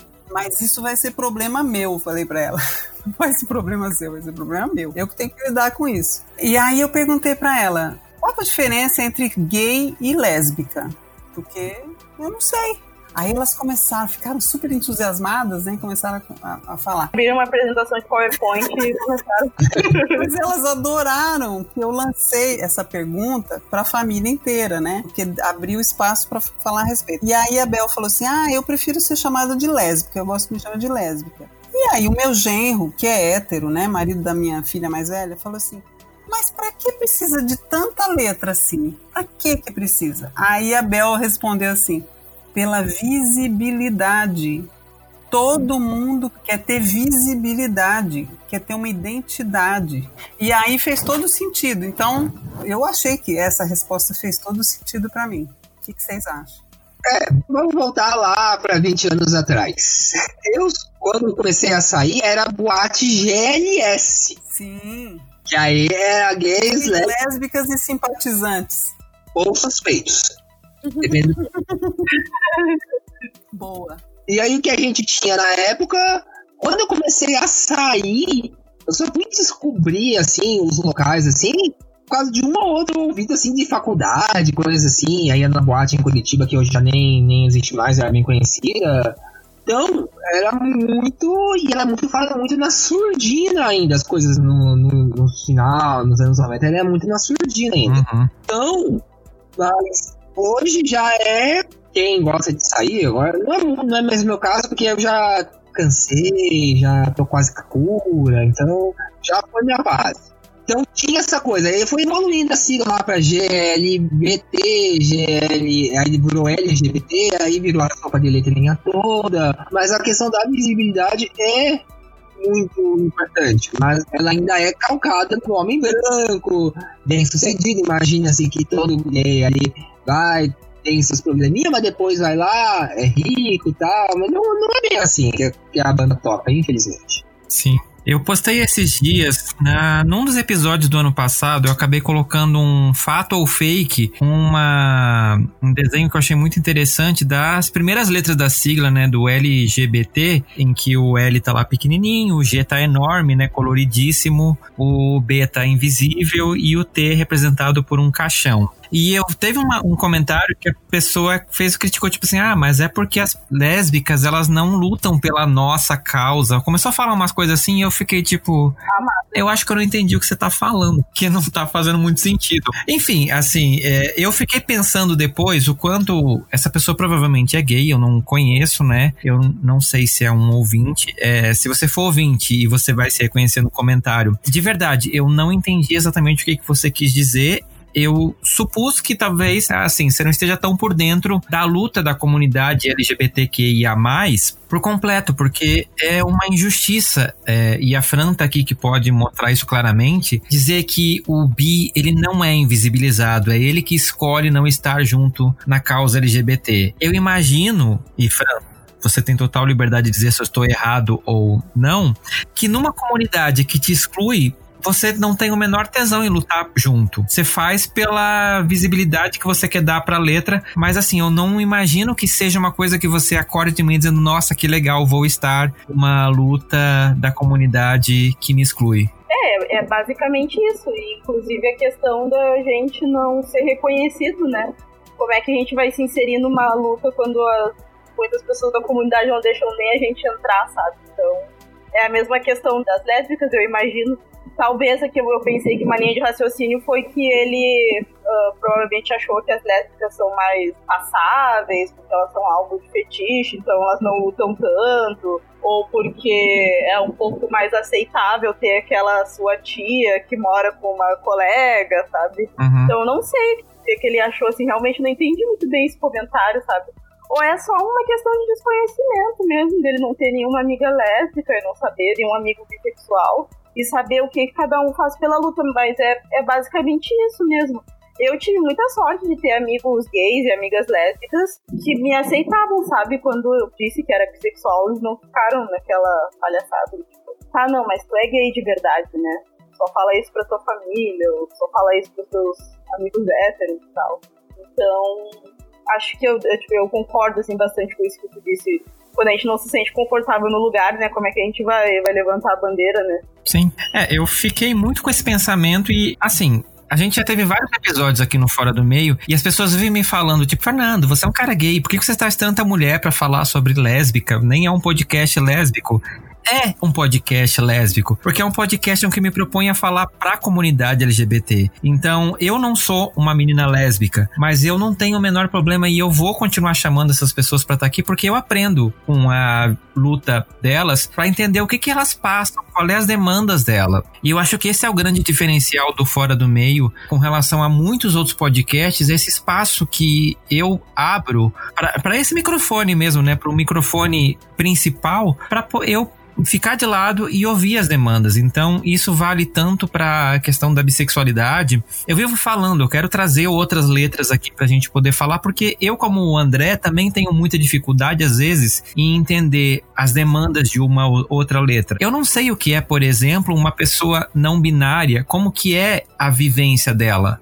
porque eu não conheço ninguém. E eu dependo, às vezes, de um podcast me ensinar. Como a Fran me ensinou tanto sobre a questão da bissexualidade, ou dos episódios da negritude em que ela participou. Foram episódios, assim, riquíssimos, em que eu, totalmente fora da minha caixinha, aprendi. E é isso que eu pretendo com, com esse podcast. É, e eu quero, né, pra gente encerrar, convidados, me contem o que, que vocês olham hoje e vocês se sentem verdadeiramente representados, coisa que a gente não tinha no passado. Olha, minha resposta vai parecer um, desfavor a muitos que nos agraciam a possibilidade de se ver representado. Um deles é o João Willis, que eu já mencionei. Uma coisa que tem me chamado a atenção, a frequência com pessoas, bote 500 aspas aí, comuns, do meu convívio, do trabalho, etc., estão me dando a possibilidade de existir. Isso tem me chamado muita atenção. E eu acho que numa virada de ano, num momento super turbulento economicamente, politicamente, as vulnerabilidades sociais aí alarmando, pode ser uma gotinha de otimismo. Eu não sei se por conta dos privilégios que eu tenho, né, é, por conta da minha cor, da minha condição social, etc, etc, etc, mas eu tenho percebido cada vez mais essa possibilidade de sentir representado numa história comum, como a história da Denise. Ou seja, eu não sou uma mãe de filhos gays, mas eu consigo me conectar com essa história porque parece que tem um núcleo que nos liga. É aquela história né, das camadas, são muitas camadas. E eu tenho encontrado mais possibilidades de me conectar e me sentir representado por pessoas que falam de uma posição de observador, mas falam com vontade de dar voz. Né? Então, eu queria chamar a atenção para essas pessoas que estão se juntando a esse movimento de quase um discurso de Miss, né? É um movimento de paz mundial, seria? Eu acho que cria-se uma possibilidade de interação e paz quando a gente né, vai colocando na, ao redor da mesa todas as letras possíveis. E de, de figuras públicas, eu volto a falar do, do João Pires, porque junta uma série de características meio incomuns, né, meio improváveis. Ele surgiu negativamente associado a uma estrela de reality show, depois foi revelando uma carreira política brilhante e controversa por ser brilhante, né? E depois supostamente é, acuado e acusado, supostamente para ser tentando ser neutro, mas eu acredito que ele esteja realmente sendo acuado e pressionado. Então, quando você olha para essas pessoas e imagina quantas coisas cabem nela, parece que para mim vai dando uma sensação assim, dentro de mim pode caber muitos Zeus. A minha função é encontrar um fórum para colocar esses Zeus para conversar. Eu não preciso escolher um deles para ser a minha primeira pessoa. Então, eu me sinto muito representado em figuras diversas, não só pela questão do gênero, mas diversas pela pluralidade de experiências que conseguiram agregar em suas vidas. É, para mim, acho que as pessoas que mostram que estamos em todos os lugares, a gente não está só relacionado à beleza, à moda, a gente está como professores, alunos, estamos nos vestiários, estamos nos esportes, em todos os cantos, e isso me deixa muito otimista. Eu achava que não, não sei, que achei, no futuro eu achava que ia ser uma coisa assim muito eu, um armáriozinho, só minha família sabendo e tava muito bom. Não, eu resolvi, acho que expor isso para todo mundo, colocar essa particularidade que me deixa tão orgulhoso pro mundo. E saber que existem algumas pessoas que olham também a gente como alguma referência positiva, independente de ser gay ou não, mas olham a gente como um caráter legal, que faz uma diferença para a humanidade, nem que seja dentro do seu próprio bairro, vamos dizer assim, dentro da sua própria bolha, mas já ajuda bastante. Isso é uma coisa que me deixa muito mais esperançoso para as próximas gerações, que elas cresçam sem preconceito nenhum. Sim. Então, para mim, como uma pessoa branca, hétero, cheia de privilégios também, eu, eu penso, eu não, eu não penso numa pessoa assim de, como que eu vou dizer, que apareça muito, uma pessoa que, que esteja assim tão em destaque, mas para mim toda pessoa que seja inclusiva, que é, saiba olhar o outro, que enxergue o outro, para mim é referência. E aí, Fernando, sem, sem querer puxar o seu saco, pode ser você porque você é uma pessoa super inclusiva, mesmo dentro do. Você podia estar tá explorando a mídia que você está conduzindo para falar só com os gays, né, brancos, que falassem mais de você, que se identificassem mais com você. E você está fazendo um trabalho muito bonito dentro da própria comunidade, né?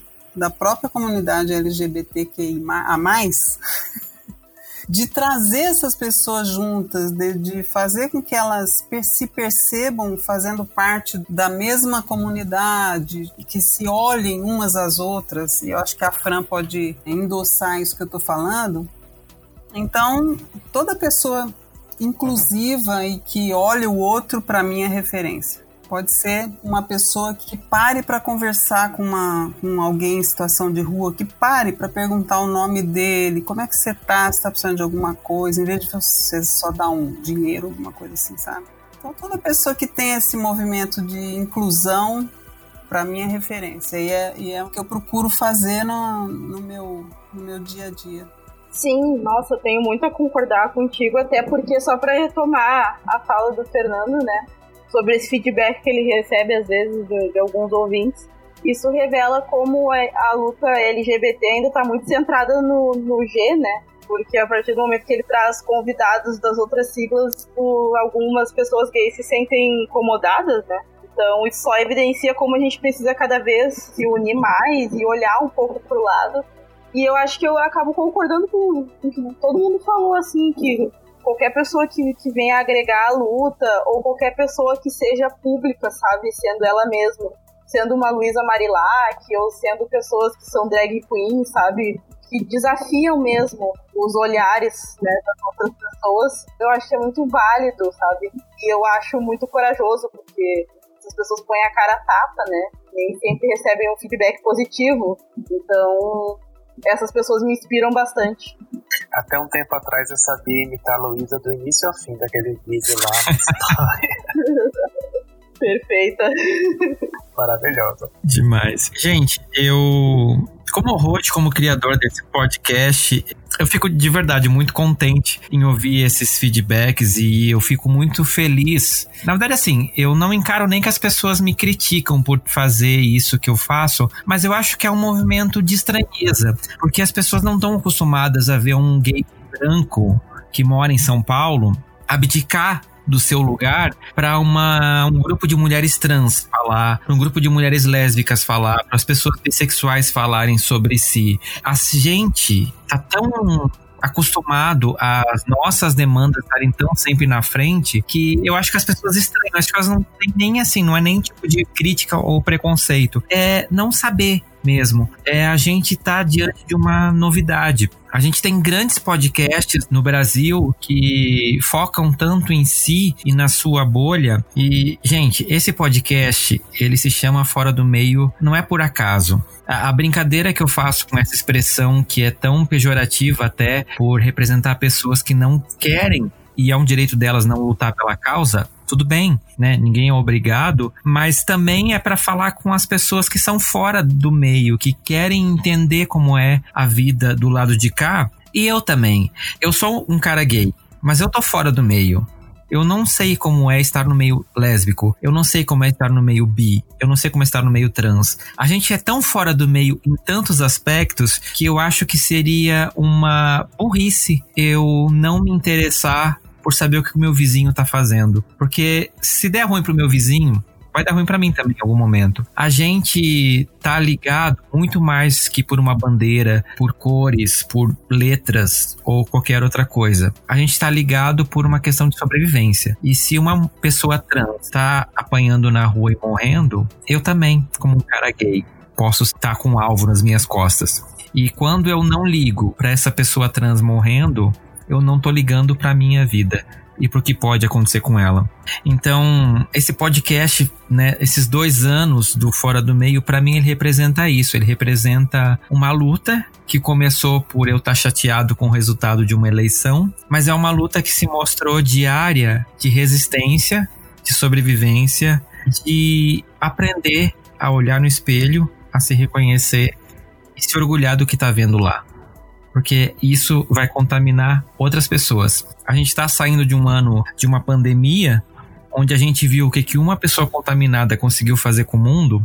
Imagina o que, que eu, sentir orgulho de quem eu sou de mim e passando isso adiante pode fazer para as outras pessoas. Então, eu acho que esse vírus do orgulho, a gente precisa espalhar ele cada vez mais. Se joga.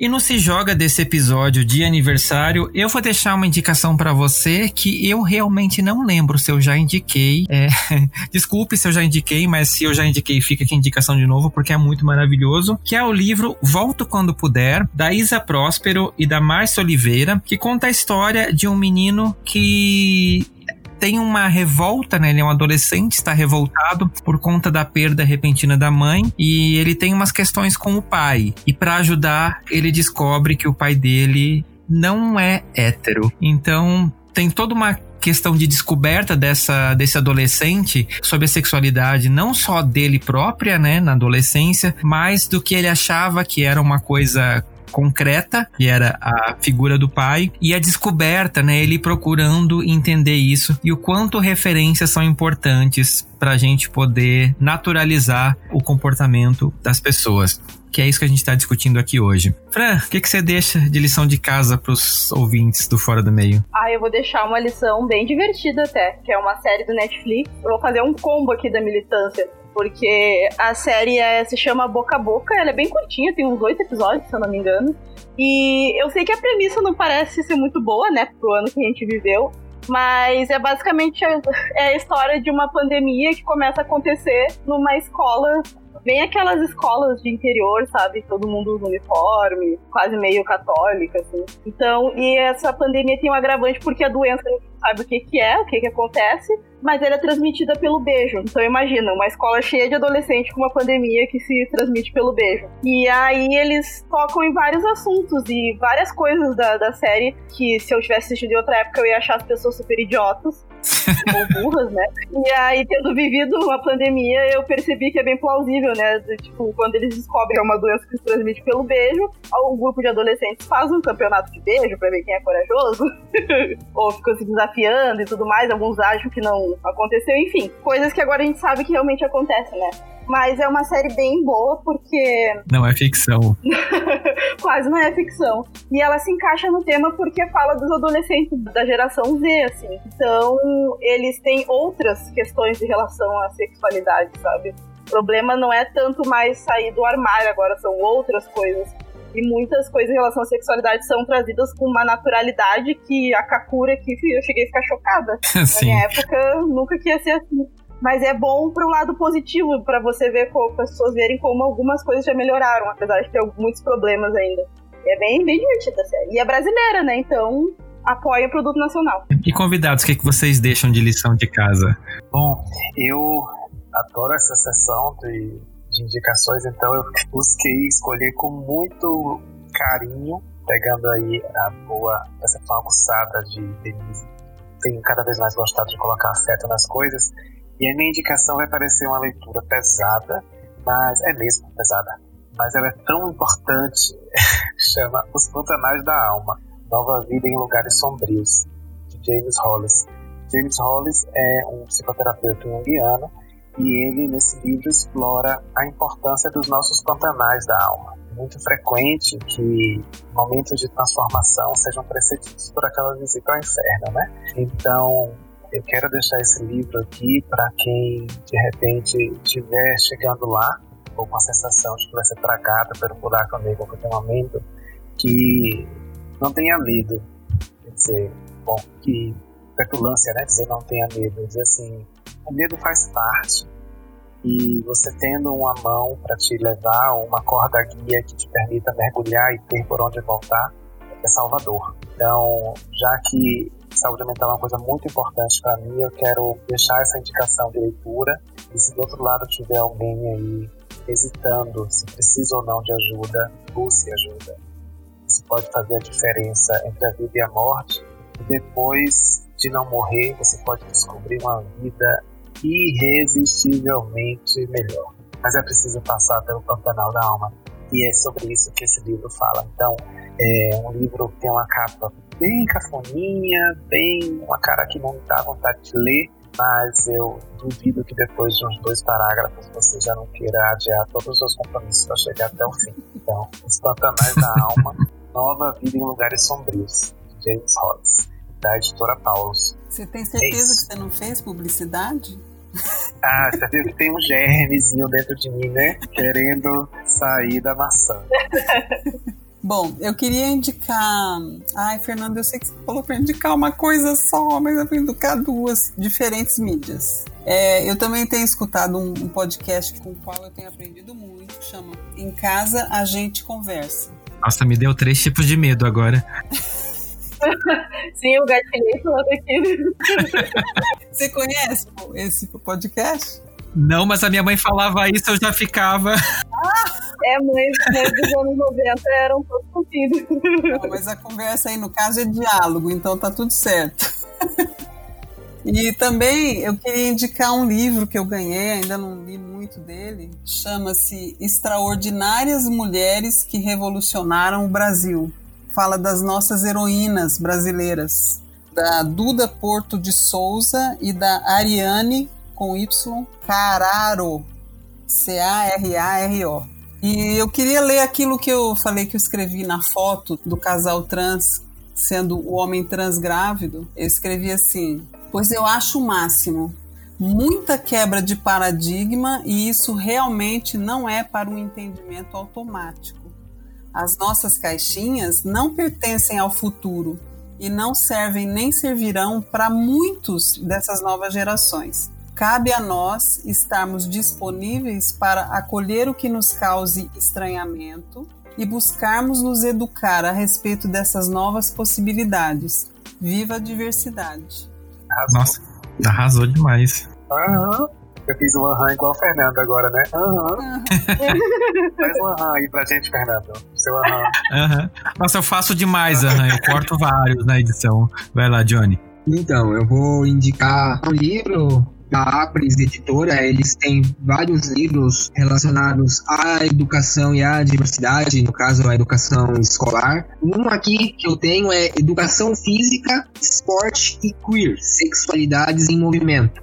Então são vários ensaios com relação à educação física e aos corpos queer, os corpos LGBT, Aí desde uma experiência de um homem gay correndo de short saia numa prova no Rio de Janeiro, passa também por aqueles xingamentos ali que na época de adolescente a gente acaba sofrendo assim, ah, chuta que nem homem, bate que nem homem, essas coisas assim que não ajudam em nada e por aí vai, senão aí vira muito spoiler. Mas é um que me ajuda muito pra quando eu me tornar um educador físico, trabalhar com corpos diversos. Ah, legal. Nossa, arrasou demais. Não, e é muito bom porque é tão pouco falado, né? A questão do esporte, as pessoas LGBT, queer. Uhum. Sim, porque o caso mais conhecido é. Tem o Diego Hipólito, tá? Pula. É, e tem o caso da Tiffany. Que quem decide a questão da Tiffany jogar numa equipe feminina é o Comitê Olímpico Internacional. Ele que estudou que há movimentos, aqui no Brasil a gente não conhece tanto, mas nos Estados Unidos há movimentos para que pessoas trans sejam barradas do esporte. No caso, mulheres trans, homens que se tornam mulheres serem barrados do esporte. Já de homens trans, não. Sim. Bem, é, é, um tema que é, é interessante a gente até. Vamos pensar num episódio sobre isso. É uma coisa que eu tenho vontade de falar já faz tempo. Mas, e convidados, como que o pessoal acha vocês nas redes sociais? Quem quer trocar uma ideia com vocês? Então tá, gente. Vocês podem me seguir no Instagram, FMFranciele, que eu tenho frequentado bastante lá na pandemia. Uh, segui várias páginas de meme, algumas de fofoca também, então recomendo. Twitter é ótimo, secreto, fechado. Então, ninguém pode saber. Fala lá.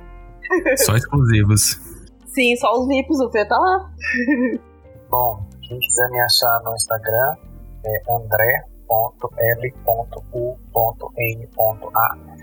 Tem essa, esses adereços todos, porque deve ter vários outros Andrés Lunas por aí. E Luna é meu sobrenome mesmo, não é nome artístico nem nada. Então é André, minúsculo, ponto L, ponto U, ponto N, ponto A. Tudo minúsculo e depois do André intercalando as letras do sobrenome com pontos. E manda uma mensagem no direct dizendo que encontrou aqui pelo podcast para não ficar achando que é algum stalker que eu não devo seguir. Ai, o meu Instagram nem sei que nome que tem. Deve ser Denise Mendes mesmo. Porque eu, eu uso mais para ver os stories dos outros. Eu ainda não aprendi a usar direito essa ferramenta. Mas no Facebook eu sempre gosto de replicar as coisas boas, mensagens boas, e lá vocês me encontram como Denise Mendes. Também uso e-mail, que nem o Fernando. Ainda uso e-mail, mas tá mais geração, né? E-mail ainda é importante. Denise Mendes, tudo junto, 61 arroba gmail.com. O Instagram é correjonk, C-O-R-R-E-J-O-N-K. Ali é mais sobre treino, eu quero falar mais sobre esporte LGBT, tô só decorando algumas fotos, porque afinal não teve nada muito de esporte esse ano, né? E eu também faço uns vídeos no YouTube são eu e mais dois amigos, aí é bem variado mesmo. Aí quando voltarem as provas, a gente volta com tudo para fazer bagunça, a gente conta histórias do pessoal no mundo das corridas. Aí é bem variado, vai desde gente, pessoas que estão se descobrindo no esporte por algum motivo, gente já mais profissional e por aí vai. Então, gente, você pode encontrar o Fora do Meio no arroba Fora do Meio Podcast no Instagram e no arroba Fora do Meio Pod no Twitter. Segue a gente, dá o feedback, manda perguntas, fala o que vocês acharam dos episódios, dessa voz lindíssima do episódio de hoje e tudo mais. A gente adora saber a opinião de vocês, até porque eu sei que o Fernando constrói esse podcast com vocês também. Com certeza. Entre no grupo do Telegram, um grupo animado. Eu recomendo. Super. Recomendo fortemente. Super. E tem também, claro, como a Denise falou, o e-mail, né? Que é fora do meio podcast, gmail.com. Manda sua mensagem, né? Conversa comigo lá. Vocês sabem que eu tô sempre à disposição. E ao contrário até do que o André achava, né? Quem responde sou eu, gente. Não tem assessoria. Ah, não vai embora sem contar essa história, não. Quando eu mandei um e-mail pro Fernando e recebi a resposta, eu demorei umas três respostas de e-mail para acreditar que era uma pessoa que tava falando comigo e não esses robôs de resposta automática. Até que ele disse assim: não, sou eu mesmo, aqui é tudo humano, é tudo de pessoa pra pessoa. É tudo de verdade. É, foi tão inusitado, né? Quer dizer, a gente tá tão artificializado que quando vem um negócio assim, a gente atribui robô a quem é gente. É verdade. então funciona, Sim. gente. Fora do meio podcast, gmail.com, tem alguém lá que vai ler. Fantástico. E foi por lá que eu cheguei aqui participar e agradeço muito. Não só de participar, como ter nos conhecido. Uma alma gêmea perdida aí, Denise, que a gente vai yeah. trocar várias figurinhas, sem desmerecer os demais, mas, gente, foi tanta conexão que não dá para negar que a gente tem muita afinidade, né? Então, Fernando, obrigado, todos. E é isso. Pronta para outra. Amém. Então, muito obrigado por conhecê-los fico muito feliz, honrado em ter participado, em ter conhecido cada um de vocês. Vou seguir com certeza. Fernando, uma pena que não veio pra Curitiba, né? Tudo que nessa pandemia estragou um monte de coisa, né? Mas espero que quando tudo der certo a gente possa Dá um abraço. Com certeza. Ah, sei lá, todos os agradecimentos do universo de você ter me chamado, da gente ter se cruzado, né? E de ter acontecido tudo isso. E eu queria deixar uma mensagem positiva dizendo que a pandemia trouxe muita coisa boa também, né? Eu comecei a caminhar, e todo dia eu escuto meus podcasts e conheci você, conheci outras coisas, de outros, outros podcasts, né? Então, eu acho que deu um, abriu um pouco o meu mundo, então, e eu agradeço muito essa oportunidade de que você me deu de estar aqui, dividindo esse espaço com essas pessoas lindas.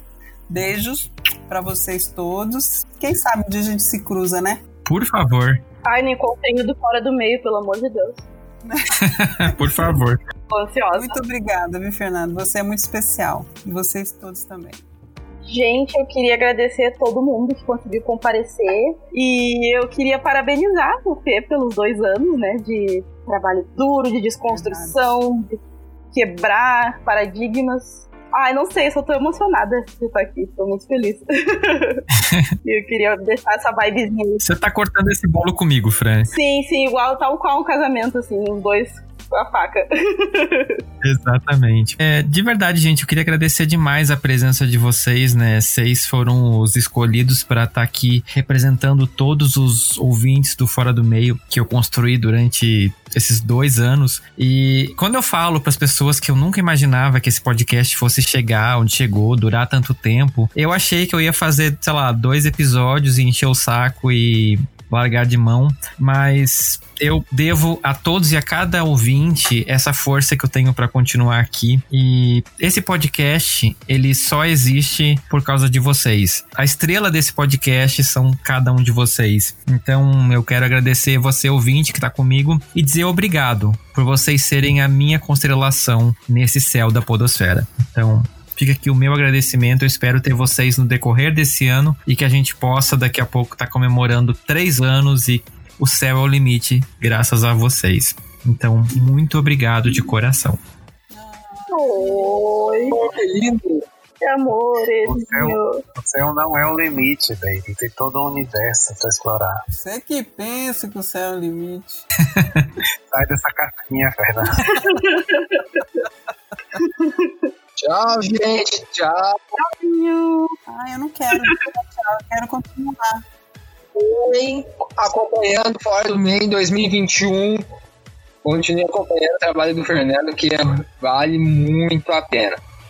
Ah, eu quero dizer, final, para as pessoas para irem contra esse título de podcast de Fora do Meio, sabe? Vem pro meio, vem pro time, vem jogar junto, vem aprender com o Jonathan aí como é praticar o esporte de modo inclusivo, vem aprender com a Denise, com essa experiência única e quase inusitada, mas a gente está vendo aqui que ela existe. Vem aprender com a gente, cada um tem uma, uma coisinha aí para trocar. Vamos costurar essa coxa de retalhos aí, que assim a gente pode descobrir possibilidades antes inimagináveis, né? E a essa altura a gente está habituado a começar o ano pós-carnaval. Será que teremos? Será que não teremos? Como vai ser? Em que momento 2021 vai começar? Então, até nisto, a pandemia está nos desafiando a sair da caixinha, né? A gente vai ter que começar o ano mesmo sem carnaval, né? E vamos que vamos. Ai, por favor, pessoas do futuro, comentem no arroba fora do meio podcast se já teve vacinação. Como é que tá o fevereiro aí?